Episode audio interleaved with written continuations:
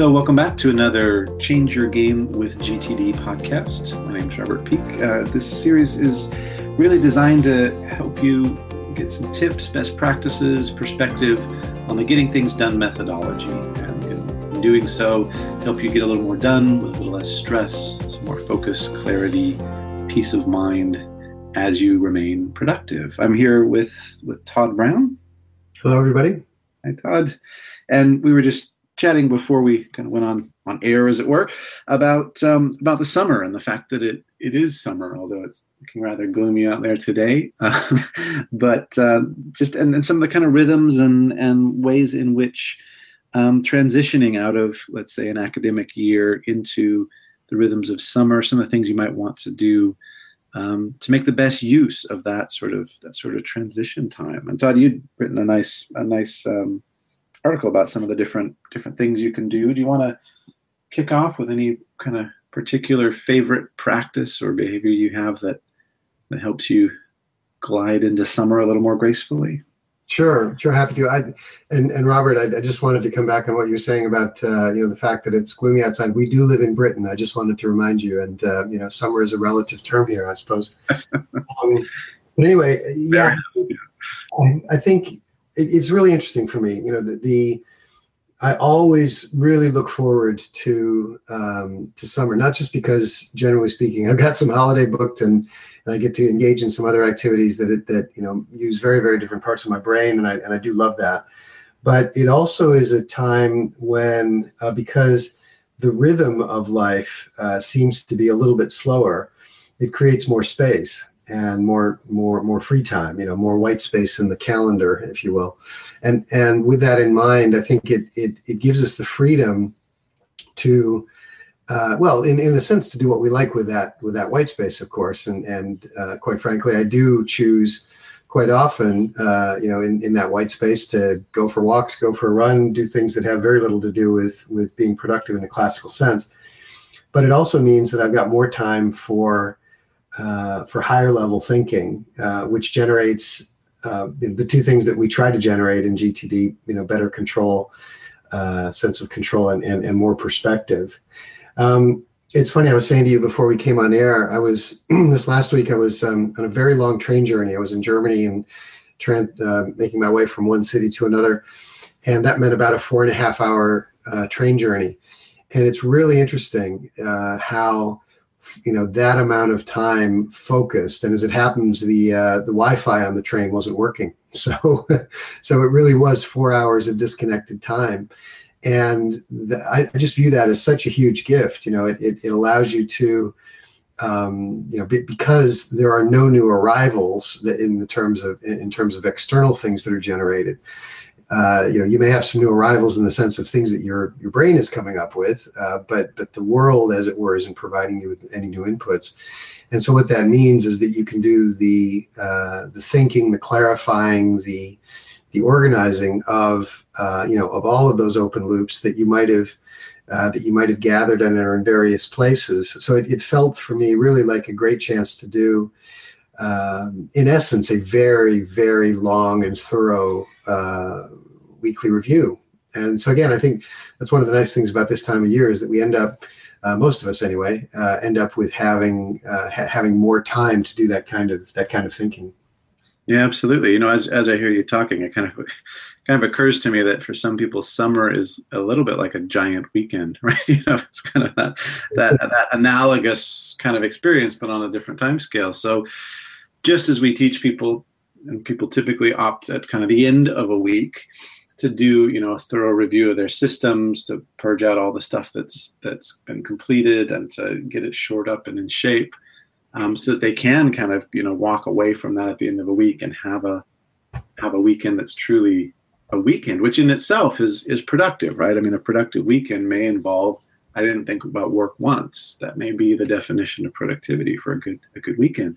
Likewise, with the kind of summer period and things winding down a little more for some people, and for some people a lot more with summer holidays and things like that coming up.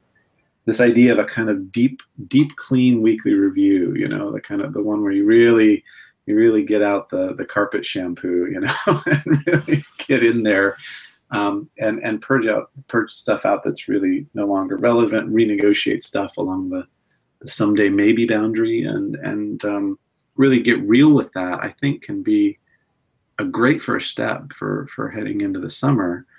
And then, of course, the thing is, if you do have more of a blank space period of time, you know, how do you navigate that? I mean, one way, as you said, is you just go with the flow, which is great. And sometimes that's definitely the best choice, is to just relax, you know, have a productive weekend, maybe, again, one that you don't think about work within, and same for summer.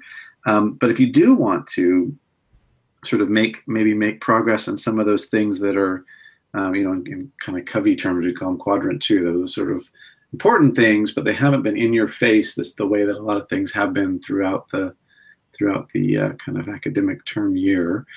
What are some things that you do to help you kind of create focus in times that are maybe a little more relaxed, or there's more open space? What are your strategies, Todd? I think, well, there are a number of things. You know, as you're, one of the things I think is, there is a kind of a sequence as I think about it, and I haven't really reflected on this a lot. It's just occurred to me as a bit of an aha moment, that the thing that I'm focused on first when I have these times of you know, lower input or lower volume of work, the thing I'm focused on first is just getting to the point where I feel like I'm really in control, right? So that's primarily about, you know, is my head clear? Have I done a really good, you know, very thorough mind sweep? Have I clarified and organized that stuff so that I've got really good reminders about it in my system?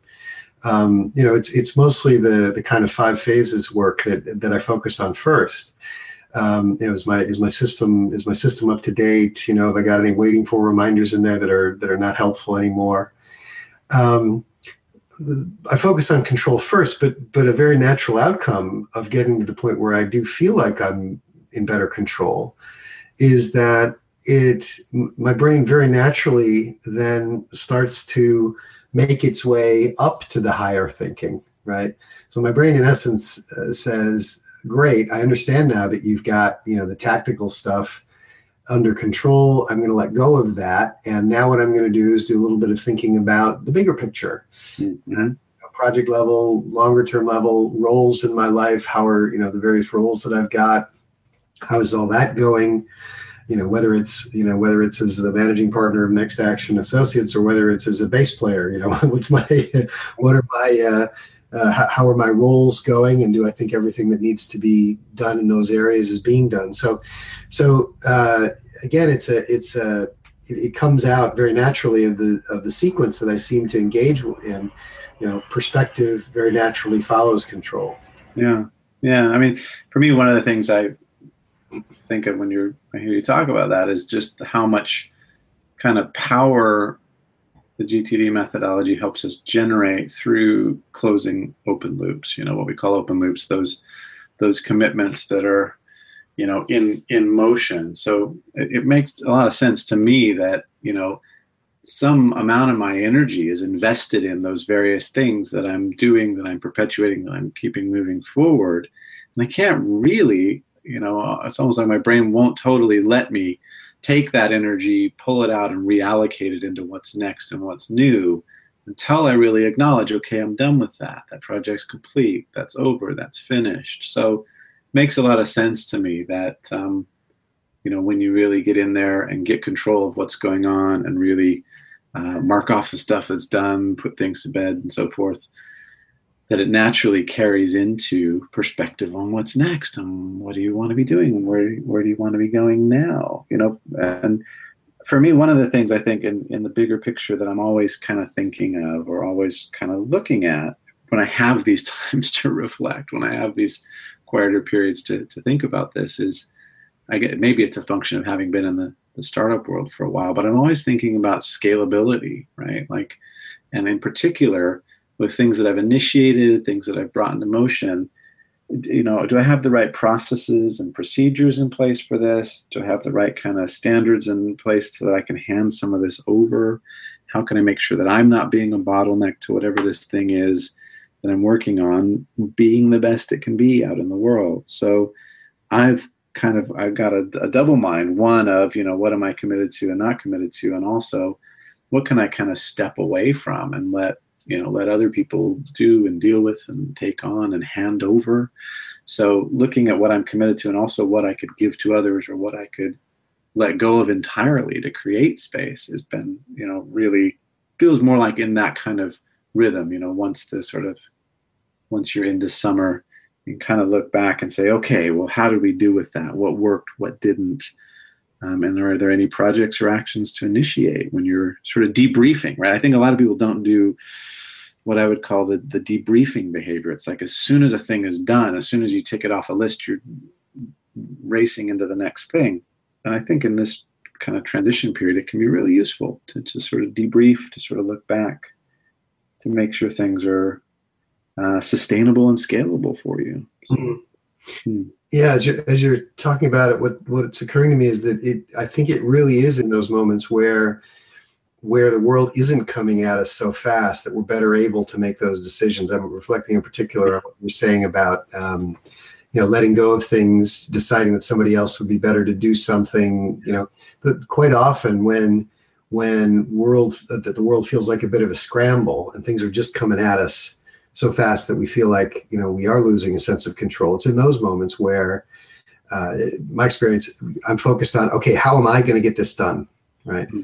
Whereas to your point, the right answer might be, well, actually, no, the right answer is you don't do this. This is delegated. This is given to somebody else. This is, you create opportunities maybe for other people to get it done, but this isn't about you. And again, I find it's when I've got that some time for that higher thinking and I've set myself up so that I can do that higher thinking, that those decisions tend to come more easily. Mm-hmm. Another thing that occurs to me as we're talking about it, and this is just it relates to a blog that I wrote earlier in the year, but it feels kind of relevant here. I just wonder if people who are listening to this blog and frankly to our blogs in general, when we talk about what we recommend and we talk about, our own systems and the tools we use and the ways that we interact with it and the benefits that it brings, one of the things that I have in the back of my mind about it is that somebody who's not all that familiar with us or with GTD might be saying to themselves, boy, these guys are really into lists and boy, they're really well organized and boy, they're, probably the last people I'd want to invite to a party, but man, oh man, sounds like they really have, they probably have checklists to rule their lives. And the point I want to make is, everything I think that we're talking about here and frankly, everything that we encourage people to do isn't about the structure. We're coming into this summer. We're not recommending that you spend time, honing your system because we think honing your system per se is fun or that structure is a good thing. It's a chance for you to be really kind to your future self, as I'm really fond of saying, right? So that to the extent that you engage in the kind of cleanup and the kind of higher thinking that we're talking about now, when you've got the time and the pressures may be off a little bit, what that means is that the you in September, whatever you looks like in September, is going to be able to better deal with the world in both productive and stress-free ways. So again, we're not recommending these things because because we're particularly neat freaks. I mean, you just spend a little bit of time in my house and you'll realize that this is not a household full of neat freaks.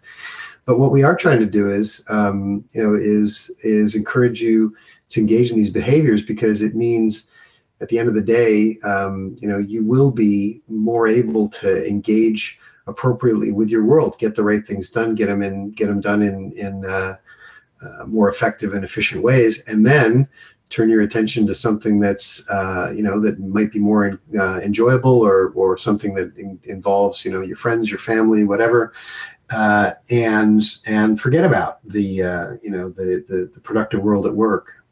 Absolutely, the quote I love is inherently creative person is the Gustave Flaubert quote.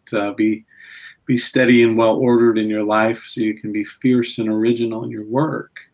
And I think it's not an absolute either. I think that I love the idea that getting a little more steady, a little more well-ordered, a little more shored up and ready for what's next may actually be the precipitating factor in a more creatively fierce and original life or creative output or what have you. I mean, you know, the last thing you want in on your mind when you're going to improvise a jazz bass line is 200 emails. And I know the last thing I want when I show up to a blank piece of paper to write a poem is, you know, a overflowing inbox. So I love that idea that by investing now in a quieter period in, I don't know, shoring up your reference filing, really getting your calendar management under control, picking an optimal tool. You know, we talked about tools in a previous episode on which how to find the kind of right fit for you, that just making even a small investment and being a little more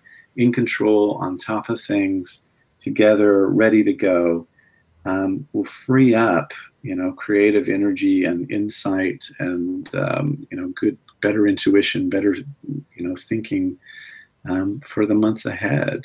And I love the idea, too, that it's not an absolute, again, that even a little bit of investment will give a big payoff when the muse comes knocking, or when, you know, whatever it is for you that's fun and creative and enjoyable, which can include just, hello, being present with your family this summer. That would be a fantastic, you know, project to take on. Called what are all the things that distract me from being totally present with the family this summer, and what do I need to do to just get that off my mind, get that under control, with the goal of really going for it and really having a great summer with the fam. I love it that you brought up the Flaubert quote, and I believe that, you know, no self-respecting podcast should go by without at least one quote from Flaubert, of course. But I try. It's either him or Voltaire or Rimbaud or somebody. You know, I try to keep that in there, just you know. But you know, interestingly, I've heard that was one of Frank Zappa's favorite quotes, which I think is quite interesting. You know, if you've heard any Zappa, and actually I'm going to be this weekend, completely by coincidence, listening to Frank Zappa's son play Frank Zappa's catalog, which I'm tremendously looking forward to. You know, some of the most intricate, he did everything from symphonic to pop stuff to rock to, I mean, you name it, and incredibly intricate stuff. And, you know, you certainly wouldn't look at his work and get the sense that it came out of someone who had a life which was, you know, the life of a neat freak. But it sounds like he really liked that idea that let me get the logistics of my life, the things I need to have under control. And that's going to free me up to be this incredibly creative, you know, creative person. I love the idea that he would have liked this podcast, you know, or that he has, you know, amazing A through Z reference filing. Why don't we, you know, just as an end session here, why don't we just come up with maybe a few top tips for the summer? What do you think? So very practically, What would you recommend people do just so they can take this away into their summer and maybe give them some inspiration for some things to put on a you know, by the end of August checklist, as it were? Yeah, absolutely. One thing I love is what I call the house mind sweep, which is where you basically take a big old pad of paper, grab your partner or don't, go around the house, look at all the stuff where you go, oh yeah, we really ought to, oh, we really should, oh, someday we need to. Use your house as a trigger list, write all that stuff down, throw it in an inbox, and then just, you know, as and when, work your way through it, deciding what's actionable, what's someday maybe, what's next year's project, what's what, so that your house can become a little bit more of a quiet sanctuary. So it's not every time you walk by that leaky tap or squeaky door or whatever it is, that there's a little tiny piece of niggling guilt, but instead you go, yeah, I got that captured. I know where that is. I know what I need to do about that. So that's one, is I love the house mind sweep, because I love having what I call a psychologically quiet environment in which to work and inhabit. What about you? What's one of yours, Tom? I love that. I think that's great. Yeah, I think the one that's coming to mind for me at the moment is, you know, take some time to really face those things you've been procrastinating about. Right? So do yourself a dedicated, I've been procrastinating about Minesweep, if you like. If you don't feel like you have those things in your system captured somewhere. And then, and then go through the fundamental thinking about them, right? So what's my next action? What's my outcome?